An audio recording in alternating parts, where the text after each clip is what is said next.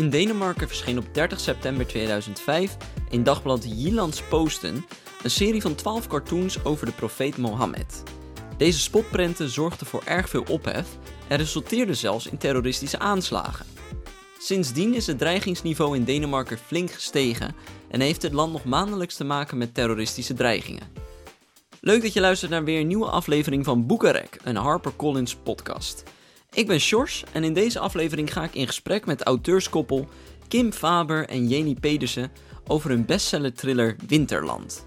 Faber en Pedersen werken allebei als journalisten in Kopenhagen en staan vaak met hun neus bovenop alles wat te maken heeft met terreur en criminaliteit. Hierdoor zijn ze goed op de hoogte van wat er allemaal in de Deense onderwereld gebeurt. En de verhalen die ze daar horen hebben als inspiratie gediend voor hun gezamenlijke boek. Op dit moment leeft het koppel in isolatie, net buiten Kopenhagen. Hun leven ziet er even heel anders uit dan normaal, maar gelukkig hebben ze wel heel veel tijd om te schrijven. Zo zijn ze bijvoorbeeld net klaar met het vervolg op Winterland. Glad to be joined on the Boekenrek podcast by Kim Faber and uh, Janni Pedersen, uh, the duo behind the best-selling thriller Winterland. Welcome both. Thank you. Thank you. How are you doing? We're doing fine. It's it's today the weather is almost summer here in Denmark. It's the first first day for many for many weeks that we have such nice weather. So everybody is happy now. Even through the corona and everything, everybody is happy now. Yeah. I just came from job, been working, and uh, took my bike for about 20 kilometers with the wind against me. So it's nice to sit here and be comfortable. I can understand. She's, she's a bit sweaty. you know. Are you in lockdown or have you been? Yeah, we have been in lockdown. Most of the country was in lockdown. All the schools were closed, and uh, some factories were open. Some some shops were open, food stores and uh, and stuff like that. Uh, but but generally, the whole thing was locked down pretty fast uh, here in in Denmark. We were some of the first country among the first countries who who locked down. So so it has been uh, yeah it's been weird. Weird. But I'm a, I'm I'm a reporter and a news anchor at a 24 hours TV station here in Denmark. So of course uh, I had to go to work because we were working our butt off because the news were there.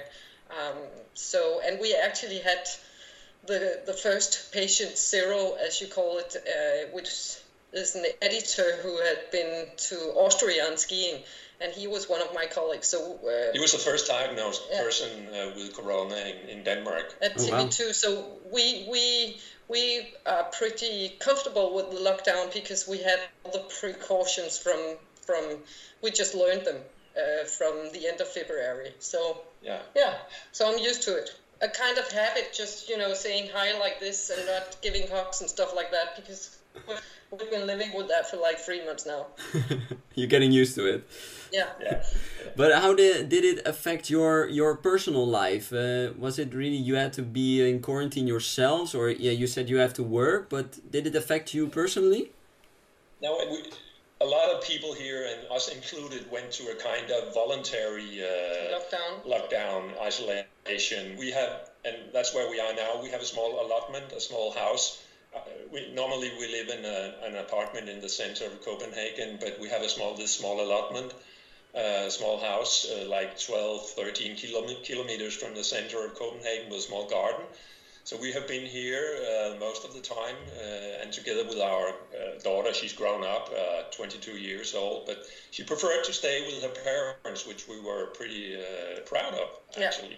Yeah. and we had we had we, we actually had a nice time. It's it, it was a funny uh, situation, a very strange situation, but we we really. Uh, it was it was nice to be with her again. Yeah. We, we haven't tried that for like Three four, years. three, yeah. four years when she left home and, and lived by herself. And now we were together again for almost two or three weeks and doing everything together, cooking and jigsaw puzzle and uh, went out in the garden, but uh, of course not around the, the countryside or. Uh, so we stayed where we were, but uh, it was it was actually in, in a strange way nice. Yeah, we saw uh, Kim has a, a big son who has a daughter, which is our grandchild, and uh, him and his wife moved out to his mom, So they were staying out there, and we've been trying to see them. Yeah, but Yeah. But, but the first two weeks we actually didn't see them uh, because we we thought that yeah in, uh, in the beginning we were isolated and that was the sensible thing to do.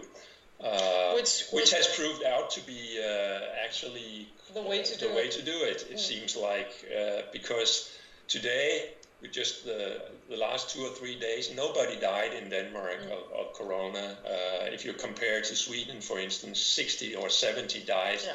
almost uh, the average every day, and and uh, but we are pretty we are on zero or one or Mm. something like that, and and so and and today it's very few people in Denmark who are in, in intensive care. Uh, so so it seems like that it, it, it was good for something that this very uh, quick uh, isolation and lockdown seems to be uh, at least in Denmark the, the right thing to do. We've been locked down since March the 11th. And maybe you have a little bit more time even right now to to write. Ex- exactly, exactly. I Yeah. think that what we hear from people, our friends and, and so and family, is that they are reading much more than they have done for many That's many true, years. yeah. So Yeah. so for us in in the midst of all this disaster and, and sad stories, it's it's not it's not that bad for the book, I think. No, no. So in our small life, we have been together, but when you see it as a bigger picture, we can, of course, we're concerned. You should be concerned, but there's not going to be any corona in our third book. Oh, that's good. You're not one of those writers that, uh, that think, well, this crisis is uh, gonna be our next thing. No, I, know. there will probably be like five million writers right now sitting Yeah. and wondering how to do this uh, Mm. Corona book, Yeah, yeah, the Corona book. they can do that. Yeah, we'll let them do that. You're staying away from that. Yeah, yeah, I think so. Well, to talk uh, first about the current book, um, for us, uh, because the second book has already been released there, but uh, your first book, Winterland, it's you're both the journalists, and it's it's a book with a lot of crime. There is uh, terrorism.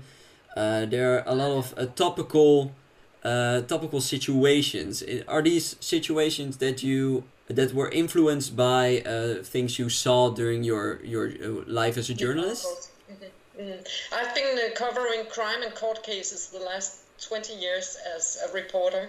So, of course, we have been influenced by, by the many cases that I've been covering.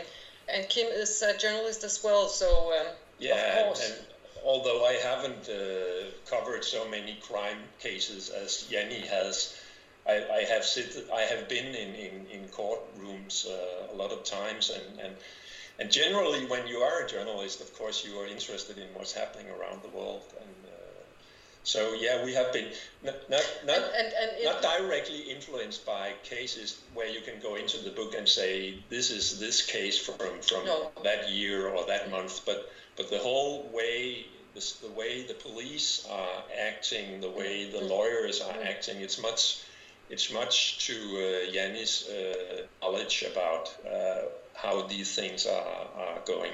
And of course, we've been Mm. influenced by it in our personal and private life as well, because you know, most of, of the Dutch people know as well that since uh, 2005, when the Muhammad drawings were were released in Denmark or printed in, in, in the newspaper Jyllandsposten, Denmark has actually been one of the most terror-threatened countries in the world. So I've been covering all the court cases afterwards with people who's been indicted for planning to, to commit terror. And my husband, he's actually he's been working at JP Politikens House, which is probably the most uh, terror-threatened uh, newspaper in the world. Yeah. Um, so, so in that sense, it, terror has been close to, to our life as journalists as well as in our private life. You know, when we go to, to our publisher at Politiken, it, it takes a lot of time to get in there because there's a lot of. Uh, Yeah, it's, uh, we have to explain that Mm. our publishing company is part of the same. It's the same company House. who owns the newspaper where I used to live, and who work. owns Jyllandsposten, who, who originally made the drawings. We are we are in the same house, the same building in the center of Copenhagen. So uh, I have been uh, eating my lunch together with the journalists who were uh, at Jyllandsposten who were who uh, back in Had 2005 uh, released the, the drawings and who have been under protection since since then. So so so as Janni says, it's it's been part of our daily life actually. It's to- Fort Knox to get in. yeah, it's to, it is like Fort Knox to get into to uh, to where I used to work and, and to our publishing company. I remember this one time there was a court case. It, there was some arrest, and I had to go to, to the Danish intelligence service to, to cover the press meeting. And our daughter is actually with me at work. I'm anchoring that day, and you are at the Politiken Jyllandsposten to, to do your journalistic job. And then these four people came from Sweden, and they were arrested. And we just had to rush off from the TV And station. they were arrested with guns in, in their car, and they were on the way to to uh, to make a terror attack on on uh, where I work. and And our, they were like one and a half hour, Yeah. or half an hour before Yeah. they intended to do it. And and our daughter, she was saying, "Mom, what what is this?" I think she was she was 12 years old. She's the daughter of a journalist, so she, you know, maybe she has got too many informations in her time. But she, I said, okay, this is the press release. You can read it because we were driving really fast to, to make it to the press meeting. And then all of a sudden she's like reading, and then she says, Mom, it's actually dad they want to kill. So you know, all of a sudden, I was I was covering it, and I was like treating it as a journalistic story, and then it's all of a sudden when Nana says, "Mom, it's Dad they want to kill," I was like, "Oh yeah, hmm, yeah, you're actually right." So, and of course that inspires us. But i- is is that still still the case? Because um, if I look at the Netherlands, it's uh, of course we have some terror threat, but um, in my experience, we uh, it's it's less than the last couple of years, especially Yeah. now because all of it is Corona and terrorism is like way in the background. But um, the the threat is less, or uh, we experience it less. Is that uh, also the case there, or do you experience it more? It's a little bit less, but in It's not- December, 20 people were actually arrested, and four of them are in prison now where they are trying to, to make the indictment. Um, and they are arrested for, for uh, trying to commit a terror attack here in Denmark by killing as many people as possible. And two weeks ago, a guy, 24 years old, uh, was the same charge. He wanted to kill policemen and civils as many as possible. You're absolutely right. It, it's not we, we don't feel the threat as, as we did like uh, 10, 10 years years ago ago, or five years ago. But but I think it would be a mistake to say that it's gone. The threat is not gone, and we know that from the the PET, the, the intelligence service here. It's the same threat level as it has been for the last yeah many many years. Yeah. I think there are a lot of things, maybe because you're a journalist, that you notice it more. Yeah, yeah, Yeah, I think that's- you're right. I think you're right. And then, I mean, we, the human beings are very good at adapting situations. Like, like we just we just talked about Corona. It's almost yeah, well, it's everyday stuff now, and and of course terror. You get used to it. I, I in the beginning.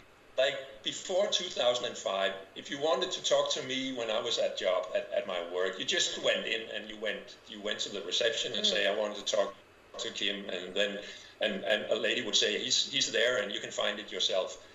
Today we had to announce almost a day before if we want to receive guests, and and in the beginning it felt like it was a terrible thing, and today you don't even think about it. It's, No. it's just uh, you get used to it. So so you're absolutely right. Even though the, the pressure and the threat is, is the same uh, here in Denmark as it was like two, three, five, ten years ago, we don't feel it that way. You're absolutely right about that because we're, we, we're getting used to it. Yeah, but still, I remember when we had um, at at the news channel where I work, when you get to the reception, you can look straight into the the studio, and uh, we just had new glasses three years ago, which is bulletproof glasses, and that was like when we got them, I was like, ah, yeah, of course we need that, but it's also very very sad. Apart from the whole terrorism and, and crime, the book is called Winterland. Why why this title? What is the winter in Denmark? Uh, why is that so special for a book? It's moody. It's it's it's not like it's very it's many many. When I was a child, you had rush uh, harsh winters really harsh winters, like described in the book. And we're talking way back. Yeah, that's many years ago. uh, today we don't have, uh, or at least for the last five, six years, we don't, we, we have had, we haven't had any winters like the one we describe in Winterland. But, but we thought we we talked to some uh, guys about the, who knows about weather meteorologists, and, and, and he, he told us, yeah, it, it can happen again. It, it, uh, it, it's a, a, tough Scandinavian winter can come to Denmark again. And, and we, we thought that it, it does a lot to the story uh, that it is a tough winter. And then, of course, uh, many readers will, uh, of course, will, will uh, notice that it's also a metaphor for uh, the whole situation in Denmark, where we have had a lot of years with a lot of anxieties, anxieties for uh, strangers and mm-hmm. and uh, and uh, refugees and uh, immigrants, and the same story that has occurred in, in Holland, Germany, Sweden, mm-hmm. the same discussions, and we had the crisis in 2015 uh, where all the Syrian refugees came to the borders, and and there has been uh, it's it's it's a metaphor also for uh, a, a, an atmosphere who is more yeah. like winter. Uh, and the moodiness at wintertime also. Yeah. People are more. De- I don't know. Some are more depressed because there's no light and you don't go out and see the sun. Is, so there's there's some layers in there. Yeah, yeah. Um, yeah. Well, anyway, it's made Winterland here uh, a great success. But as you said before, you are already working on. Oh, you have published the second uh, novel, and it's yeah. and you said Satan's Summer. Satan's Summer. It's it's it's like in English, uh, Satan's Summer. So you have the weather again. You've uh, you focus in the first novel on winter, and, and then the second book it's it's about summer. Six months later, and and uh, it's it's a it's the summer in, in, in our book is a copy of the summer we had two years ago here Which in, in and, and, and, you had it in, in, in Holland and yeah. in Central Europe as well. Very long, very warm, very dry. So uh, so it's it's uh, yeah it's it's I don't know if we have talked about uh, uh we have asked ourselves are we uh, doing the uh, Vivaldi Four Seasons uh, of the crime uh, but uh, I don't think we are. But uh, now it was it was summer, and and it, it, we, we thought it was a nice title, Satan's Summer. Yeah, but it's a little bit dark, right? I mean, Winterland is like Winter Wonderland. It's a little bit more yeah. happy. Yeah, yeah, yeah. Satan's Summer. It's really it's really dark. And it can, dark. Yeah, is is the book also a lot more dark than the first one? Nah, it's it's it's it's more. Uh, I think it's it's it has two tracks, and, and the one track is actually connected to uh, Winterland. Uh, if you have some questions in Winterland, we will. We, we most of them will be uh, answered in, mm. in Satan's Summer. And then there's another track. Uh, our main character, Junker, is still in in uh, his, his small city, uh, like 60 kilometers stuck. from from yeah, stuck there. With a lot of water. Yeah and and then there red is wine. yeah too much red wine. Yeah, he drinks too much now. We have to do something about that. Yeah. Uh, he, or, or he'll end up in hospital in, in number three or four. We'll have to do something about that. Yeah.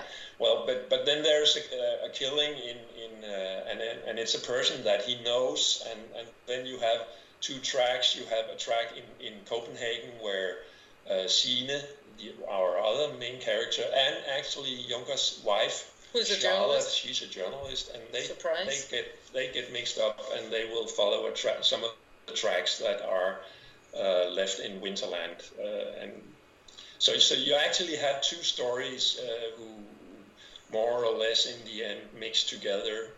Um, so it's it's it's a new crime and then answering some questions from Winterland. Yeah, yeah. Well, I uh, want to thank you both for your for your time. It was a pleasure. So, ja. dankjewel. dankjewel. dankjewel. Het is dus nog even wachten, maar ook het vervolg van Winterland zal naar Nederland komen. Wil je weten wanneer? Kijk dan even op harpercollins.nl. En natuurlijk kan je daar nu al het boek Winterland van Kim Faber en Jenny Pedersen bestellen. En hiermee zijn we alweer aan het einde gekomen van deze aflevering van Boekenrek, een HarperCollins podcast. Voor meer gesprekken met jouw favoriete auteurs kun je ons vinden op Apple Podcast, Spotify, Stitcher of alle andere podcast apps. Vind je deze podcast nou leuk? Laat dan even een review achter op Apple Podcast. Op die manier kunnen straks nog meer mensen genieten van hun favoriete auteurs. Voor nu wens ik je nog een fijne dag. Blijf thuis, blijf gezond en blijf vooral lekker lezen. Tot de volgende keer.